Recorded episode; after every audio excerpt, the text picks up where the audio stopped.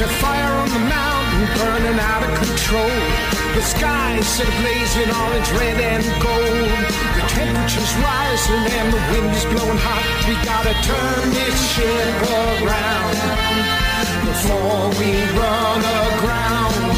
We gotta turn this Welcome to Off the Record with Paul. Hodes here on WKXL AM and FM, streamed live over the internet at NHTalkRadio.com, where we are archived for your binge listening pleasure. We're also a podcast on Google, Stitcher, and iTunes. And I'm very happy to be joined for today's show with my good friend Matt Robison who is the author of a terrific blog, a more perfect union forum.com about all things politics, but really all about the deeper issues that are going on in politics today. Matt Robison, welcome back to Off the Record. Great to be back. You know, we've uh, had some interesting developments here in America. We've, since you and I, I think, last talked, uh, we have gotten pretty deep into public impeachment hearings. Uh, we've had uh, yet another Democratic debate, this time with 10 candidates on stage. We've had some en- new entries into the Democratic debate. Um, things are heating up on the New Hampshire state level with candidates for governor, candidates for executive councilor, uh, candidates both declared and close to cl- declaring for uh, a critical state Senate seat. I'm not even sure where to begin. You know, I I, I almost want to drop into my Ukrainian forebears and start talking in tongues ab- about the famous telephone call between Donald and Zeli Zelensky about uh, favors. I mean, you know, when you think about that telephone call, hey, Zeli, it's Donald. Um, uh, Mr. President, what can we do for you? I, I want you to do me a favor.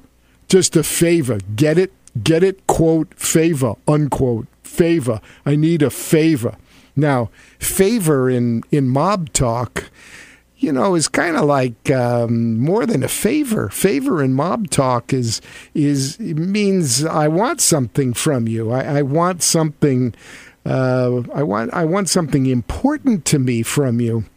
And when you got like the president of the United States, who's uh, held back four hundred million dollars in weapons that the Ukrainian Zeli Zelensky needs to defend his country from Russian aggression, and he's asking for a favor. I bet Zeli Zelensky's ears per- per- perked up a little bit, and it became clear that what the President of the United States wanted uh, was uh, dirt on his political rival at that point in July 25, 2019, recently announced Joe Biden who he saw that is Donald J. Trump saw as a serious threat. He wanted dirt on him. And what he was going to do, he was going to trade White House meeting and arms for dirt on Joe Biden. Now, that's kind of the basics. But what are you getting from the impeachment hearings, both in terms of how the substance is playing? Uh, are the Republicans getting anywhere with their defense, which seems to be uh, depending on the day and the time and the questioner, the defense seems to be, well, the whole thing's a hoax. It never happened, or Ukraine really was behind the 2016 election interference. It wasn't the Russians. And even if it was the Russians, that was a scam and didn't really happen. And maybe we need to investigate why Ukraine did it. And the real witness we need to hear from is Hunter Biden about why he sat on that board. And Actually, the real witness is the whistleblower who's protected by U.S. law f- from disclosure because whistleblowers need to be protected in order to come forward with the kind of information they have. But that it, it seems to be uh, unsat. It's all unsatisfactory to the Republicans. Are they getting anywhere? Is anybody watching this? Does anybody care? That's my question there- for you. Yeah, there's a there's a lot in this. I, I, I break this down to um, sort of two points here that I think are worth focusing on because there's so much going on, some of it literally in a foreign language, um, a, a, lot of complicated facts. Um, so, two points. One is that all along, all throughout this year, and then after the news of the whistleblower report broke, there has been a lot of caution uh, in certain Democratic circles uh, about proceeding with impeachment. And it was based on the fact that impeachment is polarizing. It tends to send each side back to their partisan trenches. And that's what we're beginning to see here. The polling around uh, reactions to impeachment, the prospect of impeachment after an initial bump, which was largely driven by Democrats kind of coming home and coming to their side and getting on board with it, the polling has really stabilized. And what you're starting to see under the surface, for example, in the new St. Anselm's poll that came out this week, is that that polarizing effect is beginning, just beginning to show up in the polling numbers of our two uh, local New Hampshire members of Congress, both of whom are in somewhat or very competitive districts, both of whom you're seeing the effect of Republicans beginning to get polarized and activated. And when I talk, um, you know, kind of off the record to people who are working on frontline races for Democrats, they're beginning to see some of these same effects. So that's really point number one. It's very polarizing, and we're beginning to see that play out. And it doesn't look like politically there's really much further for Democrats to go on this. Uh, and it's beginning to have a little bit of a rebound effect in swing districts. The second point. Yeah. Oh, go ahead. Well, go ahead. so I'm I'm just trying to uh, unpack and dig under that a little bit. So, when you talk about polarizing effect and you talk about swing districts, um, you know, I, I was in one of those districts not too long ago, and it uh, the second district of New Hampshire, the left side of the state, so to speak, is always thought and appears to be a little more uh, to the left than the right side of the state. It's funny how those things just conveniently stack up. But um, we have uh, Annie McLane Kuster, who's uh, kept what has looked like a pretty firm hold on the second district. Chris Pappas, of course, is in his first term over on the right side in district number one. But clearly, uh, both of them are going to be subject to uh, aggressive challenges, um, especially in district one, which has a much more right leaning uh, electorate, it's clear to see that that, that is a district that's a, a swing district. So when you, Matt, talk about the polarizing effect on those congressional races, um, what exactly do you mean? Unpack for us just a little bit about what you're seeing in the polls that suggest that the polarization uh, could have an impact in the races. Sure. So there's this idea of negative partisanship. Um, and you know, if you if, if you're really down in the nerd weeds, um, you might follow someone like uh, Dr. Rachel Bitecofer, um, who who writes a lot about this, and actually had a, a prediction model that uh, exactly nailed uh, the 2018 election outcome. Um, and, and analysts like that talk about the effect of negative partisanship in politics today. What it basically means is that people are so divided between the two parties, um, and, and they're mostly motivated by fear and hatred of the other side. You're much more likely to be motivated and activated by being essentially triggered by the other side. For mm. Democrats, uh, that's by Donald Trump. For Republicans, um, it's by you know all things associated with Democrats, which Republicans usually message as socialism, um, you know, scary anti-American socialism. Um, and you are seeing that in the messaging from both sides, and you're seeing that play out um, in polling and in turnout results. Uh, for example, in, in, some of the recent uh, elections, the Kentucky gubernatorial, the Louisiana gubernatorial, um, a very polarized electorate, um, and a real activation through negative partisanship um, in those cases uh, of Democrats um, who are really motivated to turn out and vote by fear and anger at the other side. Yeah, you know, I, mean, we, you and I have talked about emotionally resonant messaging. Uh, we've, uh, you and I have, have long thought that the Republicans, generally using uh, fear, have always been a little better uh, than Democrats. Well, a lot better than Democrats at coming up with emotionally resonant messages uh, that connect on kind of a gut level. And Democrats have always been a little bit intellectual about things. Um, and certainly with Donald J. Trump in the White House, uh, the Democrats have a, uh, a clear a, a, clear target, a clear uh, political enemy, if you will. And personally, I happen to think Donald J. Trump's an enemy of, of the country at large. But putting that aside in messaging terms, it at least gives the Democrats a target and a galvanizing target to go after in a hyper partisan atmosphere. And as for uh, Republicans, they don't they don't yet have a candidate to to target, but they certainly can. Uh, given, for example, what the Republicans are doing uh, with respect to the impeachment hearings point to the sham, the hoax, the scam, uh, the making, uh, making, making it all up, and not going after the real, real problems that um, um, Congressman Nunes and his compatriots uh, are pushing in the impeachment inquiry. So, in that hyper partisan kind of atmosphere, how does that relate to what we're seeing in uh, the New Hampshire congressional districts? So, you know, it's the, it's the effect of impeachment, that exactly what you just said that, that you're driving at, that impeachment is such a polarizing uh, event. It essentially forces people back to their side. It's hard to be wishy washy on it. Um, and you see your side essentially as being under attack, um, and you, you tend to get drawn back to defend it. Uh, and that's kind of the, the beginnings of the numbers that we're seeing there, the, the whisperings of, of some of what we're hearing kind of throughout the country in Democratic held swing districts.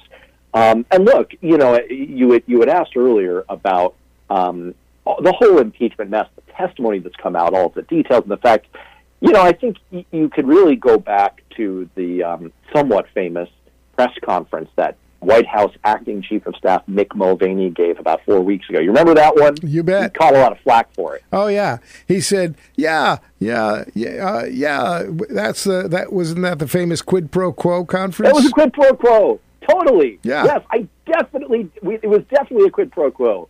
Absolutely. And Get over it. And it happens really all the it happens all the time. So what? Well, you know, people thought he was crazy, right? He got a lot of criticism. Trump blew up at him behind the scenes.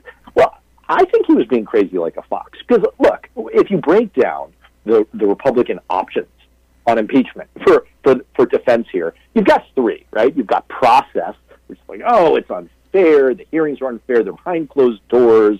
The whistleblower, and you see them, you know, doing some of this stuff, right? But at the end of the day, who cares? You know, no one outside of a small circle in Washington D.C. really cares about the details of the Washington process, right? So that, that's that's not a great one, and they know that. They know that. The second option for them is to litigate the facts.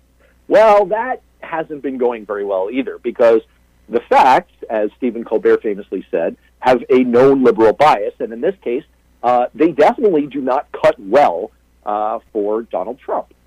And then there's the third option, the Mick Mulvaney option, which is you know what? There was a quid pro quo. We did it, and it's no big deal. Who cares? And that seems to be pretty much where they're going, and it's probably pretty much going to work. It's going to all boil down to Republicans saying, look, this wasn't great. He said things he shouldn't have said, but this isn't what you impeach a president over, right? We've got to defend our president here.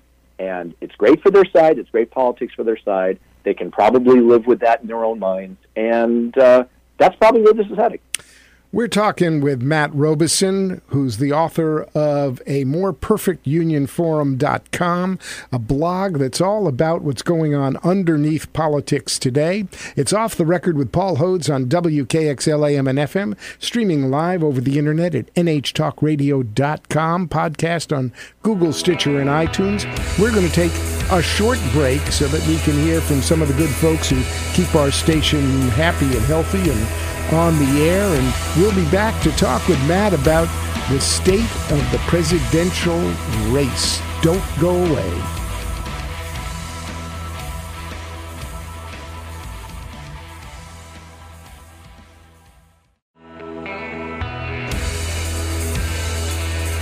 We're back. It's off the record with Paul Hodes here on WKXL AM and FM, streaming live over the internet at nhtalkradio.com, where you can find all our shows archived for your binge listening pleasure. Any time of the day or night, anywhere in the known universe, on Jupiter and Mars, you can check in to nhtalkradio.com and hear off the record troll through the various and sundry kinds of wonderful shows we've done. And you can also catch us as a podcast on Google, Stitcher, and iTunes. I'm talking with Matt Robison, the author of a more perfect union forum.com, a blog devoted to what's going on underneath the surface in politics, some of the deeper, smarter discussion about politics in this country that we have, and Matt's been a not just a tremendous friend, but also a frequent guest now on Off the Record because he's such a smart guy. He says he says smart things, and he reads a lot, and he knows a lot. So it's always good, Matt, to catch up with you and hear what you think is really going on. It makes for a kind of interesting discussion because I'm a little bit of a nerd about this stuff, and as as uh, my listeners may know, I'm uh, gearing up, looking at the New Hampshire State Senate District 15 race. Although I haven't officially uh, declared, uh, we took a step, and I'm happy to say that a Friends of Paul Hodes committee has now been filed. So I'm uh, jumping back into the political fray uh, it, uh, when I officially declare and in a big way. And all of this is really interesting to me. Um, let's turn our attention to the state of the presidential race. What do you make of uh, the newest New Hampshire polling on the presidential race? So it's you know it's certainly interesting. It's in keeping with some of what we're seeing in Iowa, some of what we're seeing nationally, which is a surge for Pete Buttigieg. Of course, you know listeners here are familiar with the fact that in primary polling you frequently see surges like this, and sometimes they're bubbles, like uh, we saw happen with Kamala Harris over the summer. Sometimes they're a little bit more sustained. Uh, so the jury's still out on whether this recent surge from Buttigieg um, is kind of category A or category B. What I thought was really interesting in the most recent St. Anselm's poll, which is a very well done poll uh, from folks we know and have worked with in the past, is that under the surface, this race seems very unsettled. So the top line numbers are you've got Buttigieg at 25, Biden and Warren at 15, Sanders trailing a little bit behind that. But underneath that, um, what you see is an awful lot of Democratic voters saying, yeah, we could change our minds here. Two thirds of them are saying that their choice could change. And when asked specifically about alternative candidates and whether they would encourage them or discourage them from jumping into the race right now, there are an awful lot that are still looking for more candidates to jump in. I, find that pretty surprising. Um, almost half would encourage Michelle Obama to get in right now, and almost a quarter would encourage Deval Patrick to get in, which he subsequently did. So, to me, that says that this is a Democratic electorate that is very fluid, that is still shopping, uh, and all the numbers that we're seeing now in all the polls could easily change. So one of the things I noticed about the the poll, and, and I I agree with you. Our friends at St. Anselm's are are good folks and smart folks, and they do things right.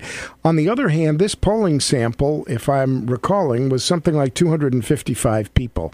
That is a pretty small sample uh, for a, a a poll that really resonates, that really should have uh, impact. It it seemed to me that with that kind of sample at this stage in the race, while the under the surface indications about the unsettled nature of the race are important, they they may be the more important message here than which candidate seems to be surging at the moment. The fact that this race is still unsettled um, is of great interest to, uh, I think, about seven candidates who didn't uh, make the debate stage this week in Georgia, uh, who still think they have uh, a chance. And then you've got uh, Deval Patrick, who jumped into the race, notably when he went to file with Uncle Bill Gardner at the Secretary of State. He was accompanied only apparently by his wife and a lot of reporters,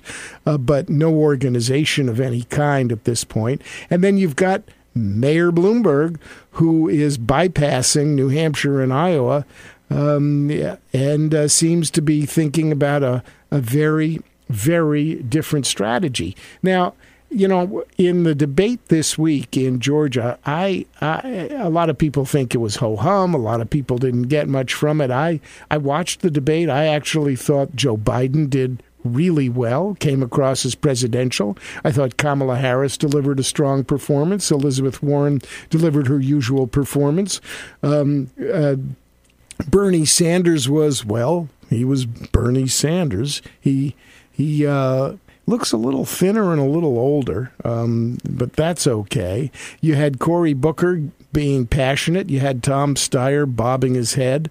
Um, Tulsi Gabbard, I, I, am not sure what she was what she was doing, uh, attacking Buttigieg, and then you had Buttigieg, who, at the age of 37, mayor of a small town, a veteran. Um, is coming across as somebody with some gravitas who very clearly says, look, my experience on the ground in a small rural Midwest town is exactly the kind of um, magic that Democrats need uh, because I'm not from Washington. He is he is clearly playing the I'm not from Washington card and picking up uh, a message from some other candidates as he said, so all you folks are from Washington and look at where we are. Look at the mess you've got us into. I call it the Laurel and Hardy the Laurel and Hardy um, uh, offense by a political candidate. A fine mess you've gotten us into now uh, and that's uh, Buttigieg to a T. But he comes across with gravitas. He comes across as somebody who can take a punch, certainly judging by his debate performance when Tulsi Gabbard went at him tooth and nail. Um, he stayed calm, he was unflappable, and his answers um, made an awful lot of sense. The, the question is is he sort of just the flavor of the month? Is he the you know, the, the blue plate special this week. Uh, will he last? I mean, think about Elizabeth Warren's surge. It, it seemed huge, it seemed unstoppable until she came out with her financing plan for her health care uh, plan, and then the plan that was the plan of all plans for the planner in chief Elizabeth um, kind of collapsed under its own weight, at least in terms of the polls, when people said, You're going to spend how many trillions of dollars of our money um, on health care? And of course, in the debates, we had a lot of questions again about health care, but moved on, moved on to other subjects. But a lot of people, uh, for instance, the Washington Post, thought that Buttigieg won the debate. What do you think? Yeah, I mean, so I think an interesting number to look at um, and, and, to judge this, and 538 had a pretty good run, uh, write up on this, but just uh, just emerged uh, right after the debate. It's it's helpful sometimes. Look, as you noted in that New Hampshire poll, polls are based on samples, and they have a margin of error, and you know people are familiar with that. And you're right. You know, a, a sample of 255 people. Um, you know, it's got a margin of error of 6.1 percent. So you should view top line numbers with with a grain of salt. But one number that's kind of worth keeping an eye on as a leading indicator in this cycle is how polling respondents feel candidates' chances uh, are against Donald Trump, because that is, is is tightly correlated with what voters value in this cycle. They they overwhelmingly and consistently in polling say that they are looking for the candidate that they feel most comfortable gives the best shot against Donald Trump, rather than someone who matches their own ideology or policy preferences. And what you see there is Joe Biden is consistently viewed uh, as the candidate with the greatest chance to beat Donald Trump, which is probably why he's been so steady in the polling nationally. Now, the, the numbers that came out after the debate, uh, the Wednesday night debate, showed a little tiny decline, nothing that I would write home about.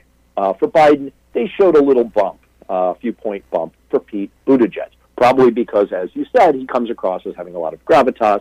Uh, he's a he's a skilled debater. Um, you know, clearly very, very good on his feet, very smart. Um, but you know, again, if you look at those numbers overall, what you see is who leads in ability to beat Trump: Biden, Sanders, Warren, and now emerging as number four, Pete Buttigieg. So that's, I think, the thing to keep an eye on. Um, and Buttigieg's problem, of course, is his relative weakness with African American voters, who are about 20% of the Democratic electorate. The other thing to keep an eye on is um, if he gets some traction in Iowa, will that then kind of play forward as he moves into South Carolina and states with a higher percentage of African American electorate? Um, will they start to view him as a, a candidate who has momentum and truly can beat Donald Trump. So all of this has been somewhat complicated with the entry of Deval Patrick and Bloomberg getting in the race. Don't we have enough Dems already? I mean, do we really need more candidates? Well, you know, maybe, but you know that that that metric of Democratic confidence in beating Donald Trump has actually been trending down through the year and currently about a third of Democrats and half of independents, which includes an awful lot of Democratic leading voters, uh, expect a nominee emerging from the current pool, that is before the entry of Bloomberg and Patrick, to lose to Donald Trump. That is not a very confident Democratic electorate. That's not a so, happy place to be for a Democratic Party. You're not thrilled. And so, you know, on the one hand, um, you could see being very frustrated as a Cory Booker, a Kamala Harris, uh, and, and uh, Amy Klobuchar as, you know, wait a second, I have as good a case as any. Um, but for some reason, so far, that connection hasn't fully happened. And, you know, guys like Patrick and Bloomberg are looking at that. And we know that Bloomberg actually did some very specific polling in Super Tuesday states that are about, uh, you know, a third to, to 40% of the total number of delegates in the Democratic contest. And uh, Bloomberg thought he saw some weakness there for, for Biden, he thought, in, in the polling. And um, he thought the, the, wa- the water seemed warm and it was time to jump in. So there's, there's some indication here. These are two very data driven guys um, who, and they're looking at numbers here and saying there is a path here. So is this just a case of uh, spoiled Democrats whose last president had mojo, who had that indefinable, indescribable something, something special, the ability to inspire people when he spoke, the unflappable demeanor, the the the elegance, the grace, the the some special something that that that Democrats felt uh, the ability to tell a story and fire up a crowd and give people goosebumps? Is it simply the goosebump factor in the current crop, uh, absent Deval and Bloomberg, that that Democrats are looking for? And um, so, if, if it's goosebumps, if it's goosebumps that folks are looking for, do either of Bloomberg or Patrick have a real shot? And what I'd like to do is we're going to take a break and uh, hold that question. And after we come back, uh, we'll talk about it. It's off the record with Paul Hodes here on WKXL, AM and FM, streaming live over the internet at NH Talk Radio. We're a podcast on Google, Stitcher, and iTunes. We're talking with our special guest, Matt Robison, the author of A More Perfect Union Forum.com, a terrific blog about what's going on in politics today. We're going to take a short break to hear from our very important station sponsors, and we'll be back with more off the record after this.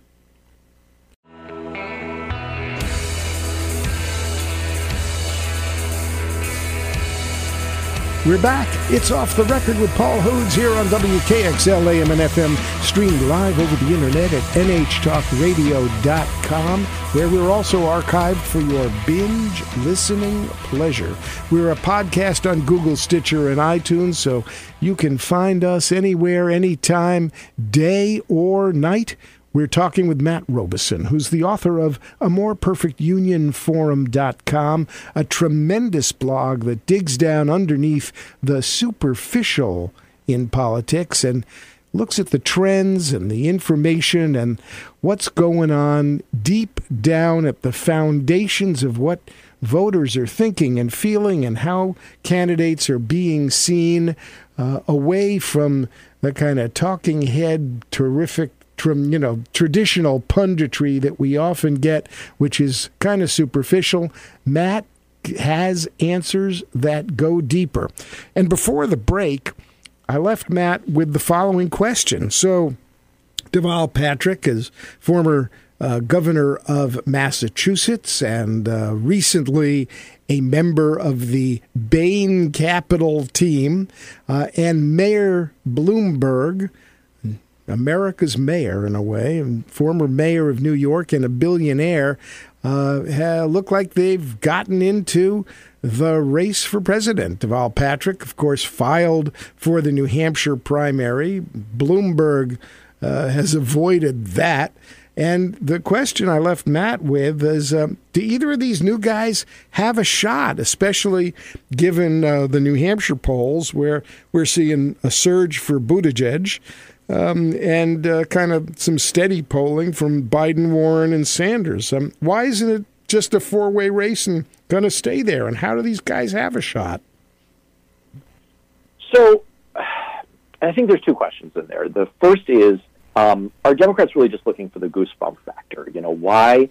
Um, and there was actually a great article about this with some of our New Hampshire friends quoted uh, this week in the Atlantic. You know, why isn't Cory Booker um, catching fire, right? You know, um, he's also a Rhodes Scholar, just like Pete Buttigieg, and he's also a, mayor of a small town who has a great track record, just like Pete Buttigieg. He's and, passionate, um, and he's a passionate he's, guy. He he right, and our reporter friends say that he consistently gives the best, most energizing, most exciting speeches, and like you know, so what's going on there?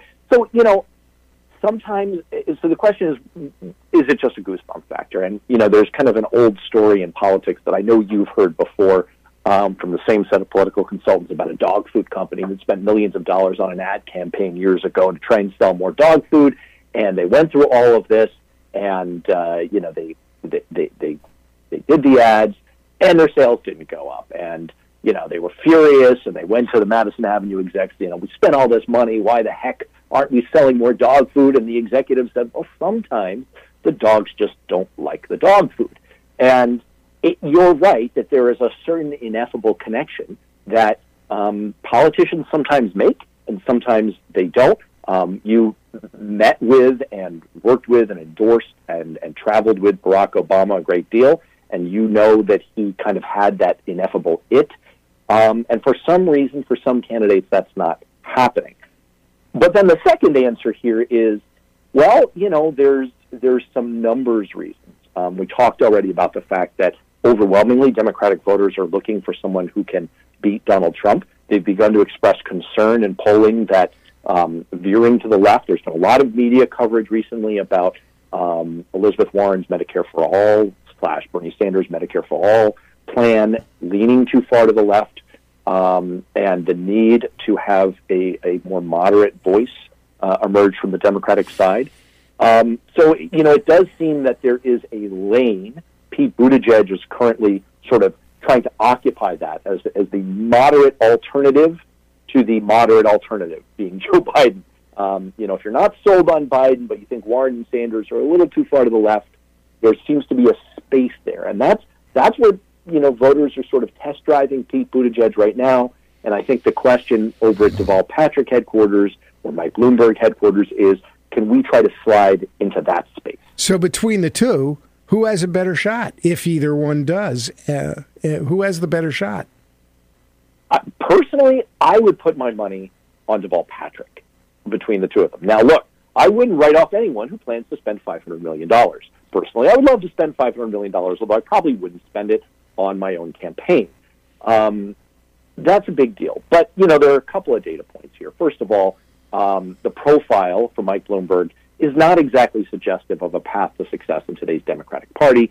Seventy or 78 year old billionaire plutocrat um, with a very checkered history of uh, comments that people can Google. I'm not laying an attack on him. I'm just saying that the Oppo research dump has happened, um, and you can see how there might be some problems there.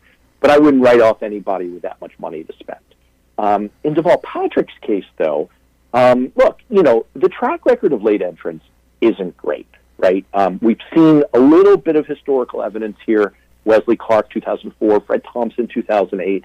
Candidates who looked great on paper got into the race late as kind of savior last minute entrants. And it turned out that it just didn't work out that well when they actually started to campaign. In Deval Patrick's case, he's a proven, charismatic campaigner. Um, he has a wonderful biography, um, you know, of, of growing up in poverty and achieving success. Um, and, you know, I think that there's a little bit of a breadcrumb here in that he does seem to have the prospect of, of financial and political backing um, in a network. It's it's very interesting that in 2016, at least it's interesting to me, that in 2016, Joe Biden went to Barack Obama. It's been widely reported, and President Obama talked him out of entering the race four years ago. And Deval Patrick in 2019 went to Barack Obama, and Obama apparently did not put his thumb on the scale for his former vice president it's very hard to see Deval Patrick getting in with his old friend Barack Obama saying, no, don't do this, Deval. And he did. So you can kind of connect some dots there, and um, it does seem like there's going to be some backing there. Hmm. So if we look ahead and get out our crystal ball, how's the overall race shaping up? So, you know, it's it's it's a little early to do the exercise that that I'm kind of gearing up to do. But it, it's not too early to start to think about the exercise that all the campaigns are going to have to do. This ultimately comes down to a delegate fight. One of the lessons of 2008 and the success of the Obama campaign, you know, people ascribed his ultimate success to his charisma, to his, his speech making, to his hopeful message, uh, and to his candidate skills. And that was certainly part of it. But a big piece of it was his team was just darn good at math. And they saw the states where he was polling favorably, where he had a, a path to victory, and they were able to add up the delegate count.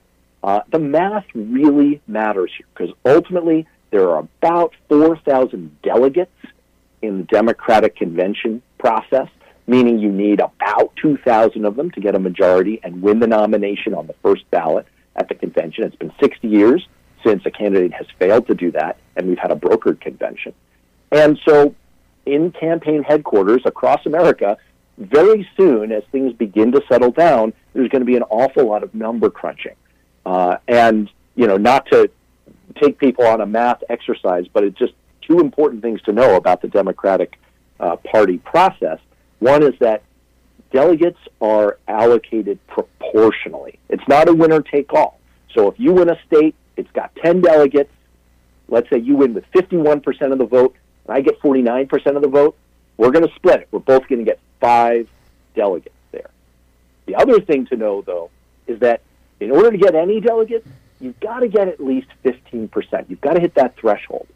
So there's all kinds of complicated things that are starting to happen here with such a big field in trying to figure out what are the states where you are going to have the ability to hit that 15% threshold and start to amass delegates. And are you going to be able to uh, bring together a total that will keep you in the race, will keep you competitive, and can even potentially get you over the top to win the nomination? Hmm. Well, you know, I, I remember meeting Barack.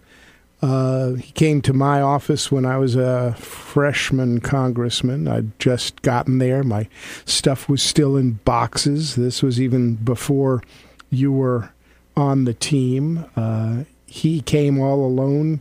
We spent an afternoon together, and what was clear to me at the time, among among other things, was that he had already done all the math.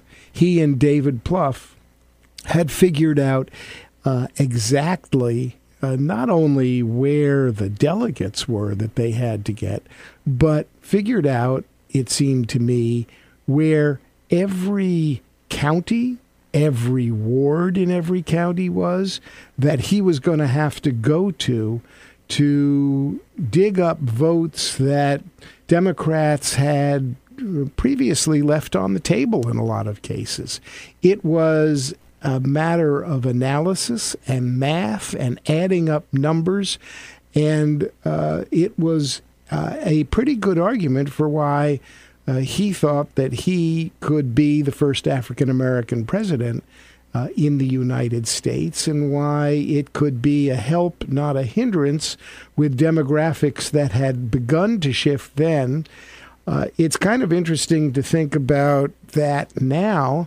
Um, I'm wondering whether or not Democrats are looking at the kind of undertones of the reaction to Barack Obama, uh, who I, I, have said was uh, guilty in some eyes of a kind of uh, white nationalist, white supremacist tilt of an aggressive right wing of uh, governing while black and wondering whether or not uh, the Democrats are thinking about race and gender and sexual orientation, or have we moved past that? That's a really good question, and there is a very robust debate going on in Democratic circles about uh, the effects of mobilizing those demographics, how to do that most effectively. Um, there is a, a, little bit, in my view, of a, a confusion, a conflation um, among some progressives of trying to be very, as they would put it, bold and progressive on policy, and that that's the best route to mobilize um, those demographics. Um, another thing that's kind of become clear is that it's not necessarily um, a connection that if you want to mobilize more women voters, you need to have a, a woman nominee. If you want to mobilize more African American voters, you need an African American nominee. Um, that connection isn't necessarily there.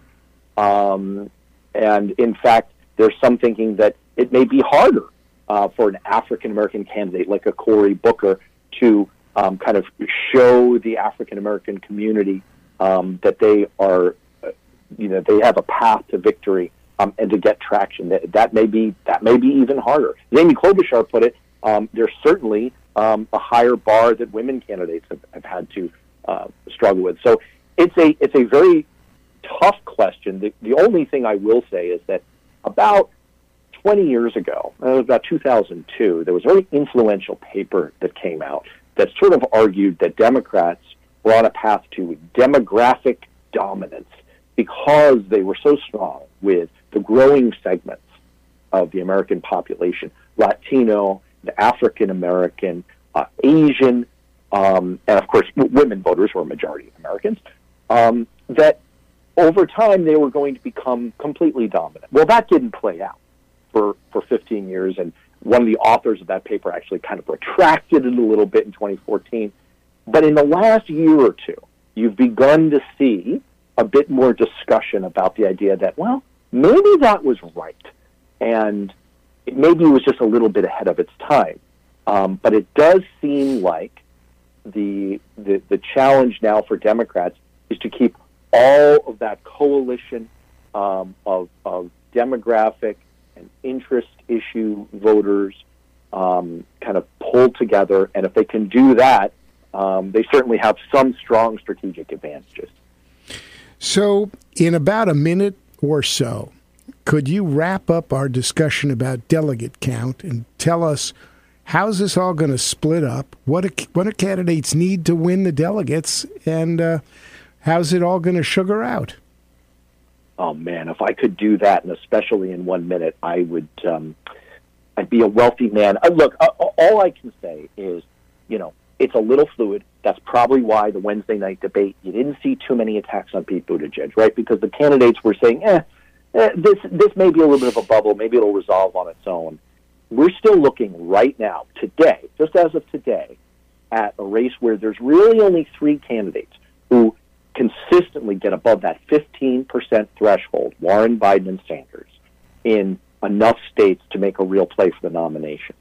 And so, what I think we're going to start to see, uh, and traditionally see over the next few months, is ca- campaigns taking a very close look at do they have a pathway to get in that game. Um, the one final thing I'll say is that um, Biden, as of today, has the best path.